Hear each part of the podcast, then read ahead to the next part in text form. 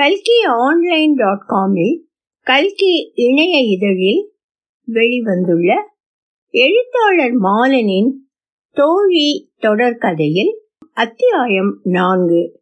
ஒலிவடிவம் சரஸ்வதி தியாகராஜன் பாஸ்டன். தெருமுனையில் கார் திரும்பும் போதே கவனித்தாள் வித்யா.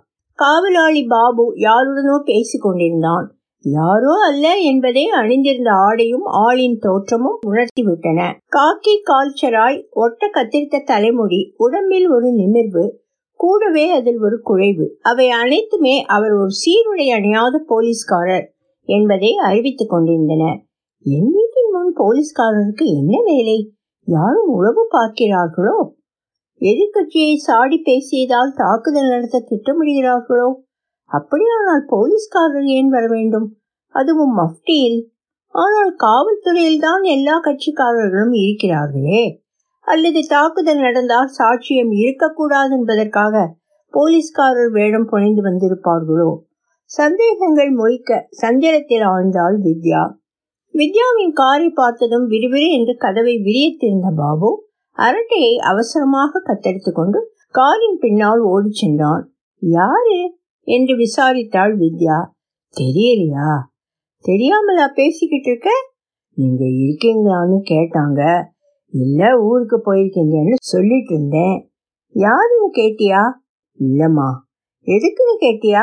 பார்க்கணும்னார் எதுக்கு பார்க்கணுமா? சும்மான்னு சொன்னார். அடுத்த கணம் காவலாளி பாபுவின் கன்னத்தில் மின்னல் வேகத்தில் இடியொன்று இறங்கியது. காலை உதிரிய வேகத்தில் வித்யாவின் செருப்பு வாசலில் இருந்து வராந்தாவுக்கு போயிற்று. காவலாளினா கதவை பிடிச்சுக்கிட்டு நிக்கிறது மட்டுமல்ல வேலை. வர்றவங்க யாரு என்னன்னு விசாரிச்சு வச்சுக்கணும். தெரியுதா? என்று அவள் உருமல் கேட்டு உள்கூடத்திற்கு வந்து எட்டி பார்த்தாள். சித்தி ராஜம்மா வந்துட்டியா? வா வா சித்த இரு. காப்பி கலந்து எடுத்துட்டு வரேன். தமிழிலிருந்து டபராவிற்கு தாரையாக காப்பியை வார்த்து கொண்டே ராஜம்மா சொன்னாள். உன்னை கேட்டு மூணு நாலு தரம் ஃபோன் வந்தது. யாரு சித்தி? நான் கேட்கல. என்னமோ இங்கிலீஷில் சொன்னா. பத்திரிக்கைக்காராளா அப்படி தெரியல. அதிகாரிகள் மாதிரி இருந்தது. யாரு என்னன்னு கேட்டு வச்சுக்க கூடாதோ? எனக்கு தோணலேடி அம்மா. வித்யாவுக்கு புசு புசு என்று பொங்கிக் கொண்டு வந்தது. மப்டியில் போலீஸ் வாசலில் வந்து நிற்கிறது. எதற்கு என்று கேட்க துப்பில்லாத காவல்காரன். போனில் யார் பேசுகிறார்கள் என புரிந்து கொள்ள முடியாது. சித்தி வீடு விளங்கிடும் என்று நெஞ்சு புகைந்தது. தனியாக இருக்கும் பெண்ணுக்கு எப்போது வேண்டுமானாலும் என்ன வேண்டுமானாலும் நடக்கலாம். என்பதுதான் சமூக யதார்த்தம். என்றாவது ஒரு நாள் நான் இரத்த சாட்சியாகத்தான் மறிக்கப் போகிறேன். அப்படி நான் செத்தாலும் அழுவதற்கு யார் இருக்கிறார்கள்? எனக்கென்று எவரும் இல்லை. அவ்வப்போது வந்து கவ்விக்கொள்ளும் ஆற்றாமை அப்போதும் மனதில் சூழ்ந்தது. அன்று நாள் பாபுவிற்கு அத்தனை நல்லதாக அமையவில்லை என்றுதான் சொல்ல வேண்டும். கன்னத்தை பிடித்து கொண்டு அவன் கதவருவே வருவதற்குள் சர் சர் என்ற இரண்டு கார்கள் நேரடியாக போட்டிக்கோவில் வந்து நின்றன.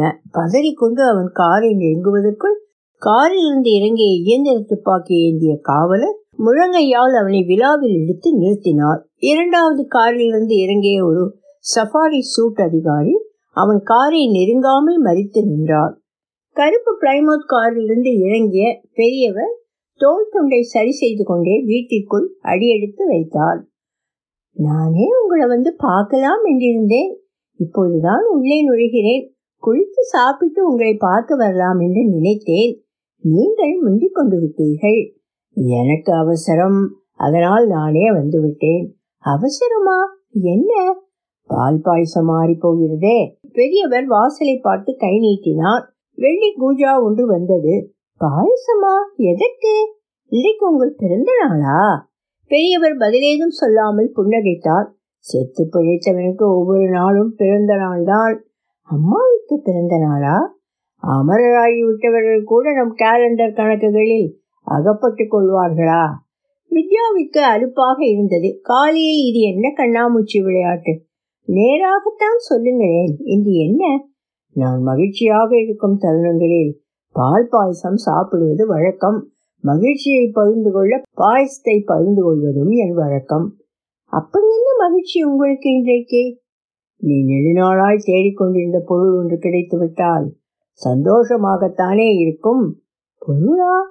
இல்லை ஆள். ஆளா? யார்?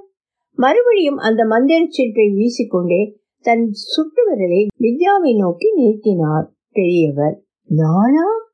என்று அவள் குரல் எழுப்புவதற்குள் ஜிப்பா பைக்குள் கையை விட்டு ஒரு சிறு வெல்வெட் பெட்டியை எடுத்தால் நீட்டினார் வித்யா திறந்து பார்த்தால் ஜன்னல் வழி வந்த வெளிச்ச கீற்றுப்பட்டு மின்னியது ஒரு வைர மோதிரம். அதன் அருகில் ஒரு துண்டு சீட்டு அதில் கருப்பு மையில் குண்டு குண்டான கையெழுத்து பெண்மை வாழ்க. எனக்கா? எதற்கு? பேச்சை பார்த்தேன். சொல்லு கண்ணா சொல்லு என்று உயர்த்திய சுட்டு விரலில் மோதிரம் இல்லாதிருப்பதை பார்த்தேன். அந்த விரல் அப்படி இருக்கக்கூடாது. அடுத்த முறை அது உயரும் போது ஒளிர வேண்டும். பேச்சை பார்த்தீர்களா? எப்படி? பெரியவர் சுதாரித்து கொண்டார். பேப்பரை பார்த்தேன் பேச்சை படித்தேன் அதில் இருந்த படத்தையும் பார்த்தேன். இப்போது நேரிலேயே பாருங்கள். தன் பத்து விரல்களையும் நீட்டினாள் வித்யா. அந்த சந்தன விரல்கள் எதிலும் மோதிரமோ சிறு வளையமோ கூட இல்லை. நான் அதிகம் நகைகள் அணிவதில்லை. அதிலும் வயிறும் அணிவதே இல்லை. இதோ இது கூட கிளிப் வெடுக்கென்று காதில் கிடந்த தோட்டை இழுத்து அகற்றி உள்ளங்கையை குளித்து அதில் வைத்து காட்டினாள். ஆச்சரியமாக இருக்கிறதே. பொண்ணை விரும்பாத பெண்ணும் உண்டா? அபூர்வமாக சிலர் இருப்பார்கள் இருக்கிறார்கள். அவர்களில் ஒருத்தி வித்யா. கால் மீது கால் போட்டுக்கொண்டு கம்பீரமாக நிமிர்ந்து உட்கார்ந்தாள் வித்யா. உன்னழகிற்கு நகைகள் வேண்டாம் தான் ஆனால் பெண்கள் அழகிற்காக மட்டுமல்ல தங்கள் எதிர்காலத்திற்காகவும் தான் தங்கம் வாங்குகிறார்கள். அது எதிர்காலம் உள்ள பெண்களுக்கு எனக்கு இன்று நிஜம் நாளை என்று ஏதும் இல்லை. திடீரென்று ஒரு கனத்த மௌனம் அங்கு கவிந்தது. அந்த மௌனத்தை அலட்சியப்படுத்திக் கொண்டு கூடத்தில் மாட்டியிருந்த கடிகாரத்தின் கூட்டை திறந்து கொண்டு வந்து கூவியது மணிக்குயில். பெரியவர் கை கடிகாரத்தை பார்த்தார் பின் பேச ஆரம்பித்தார். எதிர்காலம் குறித்து தான் பேச வந்தேன். என் எதிர்காலமா? உன் எதிர்காலம் என் எதிர்காலம் என் கட்சியின் எதிர்காலம் ஏன் இந்த மக்களின் எதிர்காலம் எல்லாமும் தான். என்ன என்பது போல பார்த்தாள் வித்யா. என் சரித்திரம் ஊரறிந்த ரகசியம் ஆனால் அதிகம் பேர் அறியாத ரகசியம் ஒன்றுண்டு. அது காலம் என்னை தின்று கொண்டிருக்கிறது. கடக்கும் ஒவ்வொரு மழையிலும் நீ கல்லறையை நோக்கி இன்னொரு அடி எடுத்து வைக்கிறாய் என்று காலக்குயில் நினைவூட்டிக் கொண்டே இருக்கிறது. உனக்கு தெரியும் கோட்டை சுவர்களிலிருந்து குதித்திருக்கிறேன் மலைச்சரிவுகளில் ஏறி இருக்கிறேன் ஆனால் இப்போது மாடிப்படி ஏறினாலே மூச்சு வாங்குகிறது. நான் என்றோ ஒரு நாள் ஏதோ ஒரு மேடையில் மயங்கி சரிந்து விழலாம் அல்லது மௌனமாகவே கூட மறித்து போகலாம். நான் மரணத்திற்கு பயப்படவில்லை. நான் எதையும் எடுத்துக்கொண்டு போக முடியாது என்று எனக்கு தெரியும். ஆனால் எதை விட்டு செல்கிறேன் என்று எண்ணும் போது எனக்கு கலக்கமாக இருக்கிறது. அன்றே எல்லாம் போதும் என்று ஒதுங்கி விடலாம் என்றுதான் இருந்தேன். ஆனால் அவர்கள் என் ஆதரவாளர்கள் அடிபட்டு ரத்தம் சொட்ட சொட்ட என் வீட்டு வாசலில் வந்து நின்றபோது அதை அலட்சியப்படுத்திவிட்டு கடந்து போக எனக்கு முடியவில்லை. அப்படி அலட்சியப்படுத்தி இருந்தால் இன்னும் பலர் தாக்கப்பட்டிருப்பார்கள். அவர்களில் சிலர் இறந்தும் கூட போயிருப்பார்கள். எனக்கு உயிர் கொடுத்தவர்கள் வாழ்வு கொடுத்தவர்கள் என் அலட்சியத்தால் இறந்து போயிருப்பார்கள். அவர்களை காப்பாற்ற வேண்டுமானால் அதற்கு ஒரே வழி அரசியல் கட்சிதான். அனுபவத்தில் சொல்கிறேன் அதிகார முற்றங்களில் அப்பாவி பொதுமக்களின் குரல்கள் எழுபடாது. ஆனால் அரசியல் கட்சிகளின் சிறு அசைவுகள் கூட ஆட்சி பீடங்களுக்கு அச்சம் தரும். அவர்களுக்காகத்தான் ஆரம்பித்தேன். அந்த அவர்கள் மெத்த படித்த மேதைகள் இல்லை இலக்கியத்தில் புரண்டு எழுந்த எழுத்தாளர்கள் இல்லை அருவி போல மேடையில் அடுக்குமொழிகளை கொட்டி அசர வைக்கிற பேச்சாளர்கள் இல்லை. விவசாயம் செய்துவிட்டு வீட்டுக்கு போய் சினிமா பார்த்து இழைப்பாடுகிறவர்கள் காற்றுக்கும் கடலுக்கும் இசைந்து படகேறி போய் பணம் தேடுபவர்கள் அவர்கள் ஒரு நாளும் வசிக்க இயலாத கட்டிடத்திற்காக கல் சுமப்பவர்கள் எட்டு மணி நேர வேலையில் இடுப்புடிந்து போனவர்கள் அவர்கள் எண்ணில் தன்னை கண்டார்கள். எனக்கு பிரச்சனை என்ற போது தங்கள் பிரச்சனை என்றெண்ணி என் பின் திரண்டார்கள். இப்போது நான் போய்விட்டால் அவர்கள் என்ன ஆவார்கள்? திக்கு தெரியாத நடுக்காட்டில் சிக்கிக் கொள்வார்கள். அவர்கள் இதுநாள் வரை முழுநேர அரசியல் செய்தவர்கள் இல்லை. இனி பழைய வாழ்க்கைக்கும் திரும்ப முடியாது. அவர்களை வழிநடத்தி செல்ல ஒரு தலைமை வேண்டும். ஜனங்களை ஈர்க்கும் சக்தி புத்திசாலித்தனம் தைரியம் அதிக பிரசங்கிகளை பார்வையாலேயே அடக்குகிற கம்பீரம் கொண்ட தலைமை வேண்டும். இப்போது என் கட்சியில் இரண்டாம் இடத்தில் இருப்பவர்களிடம் இவை இருப்பதாக எனக்கு தோன்றவில்லை. அவர்கள் காரியஸ்தர்கள் கணக்கு பிள்ளைகள் ஆனால் அரசர்களோ அரசிகளோ அல்ல. அப்படி ஒரு தலைமையை தேடிக்கொண்டிருந்தேன் அதை இன்று கண்டுகொண்டேன். பால் பாயசம் சாப்பிடுகிறேன். இந்த மனிதனை பார்த்து பெருமைப்படுவதா பரிதாபப்படுவதா என புரியாமல் குழம்பினான் வித்யா. சரி நான் என்ன செய்ய வேண்டும்? அரசியலுக்கு வந்துவிடு எங்கள் கட்சியில் சேர்ந்து கொள் என் நிழலாக இரு. என் குரலாக இரு. இரண்டு கையையும் தலைக்கு மேல் உயர்த்தி பெரிய கும்பிடாக போட்டாள் வித்யா.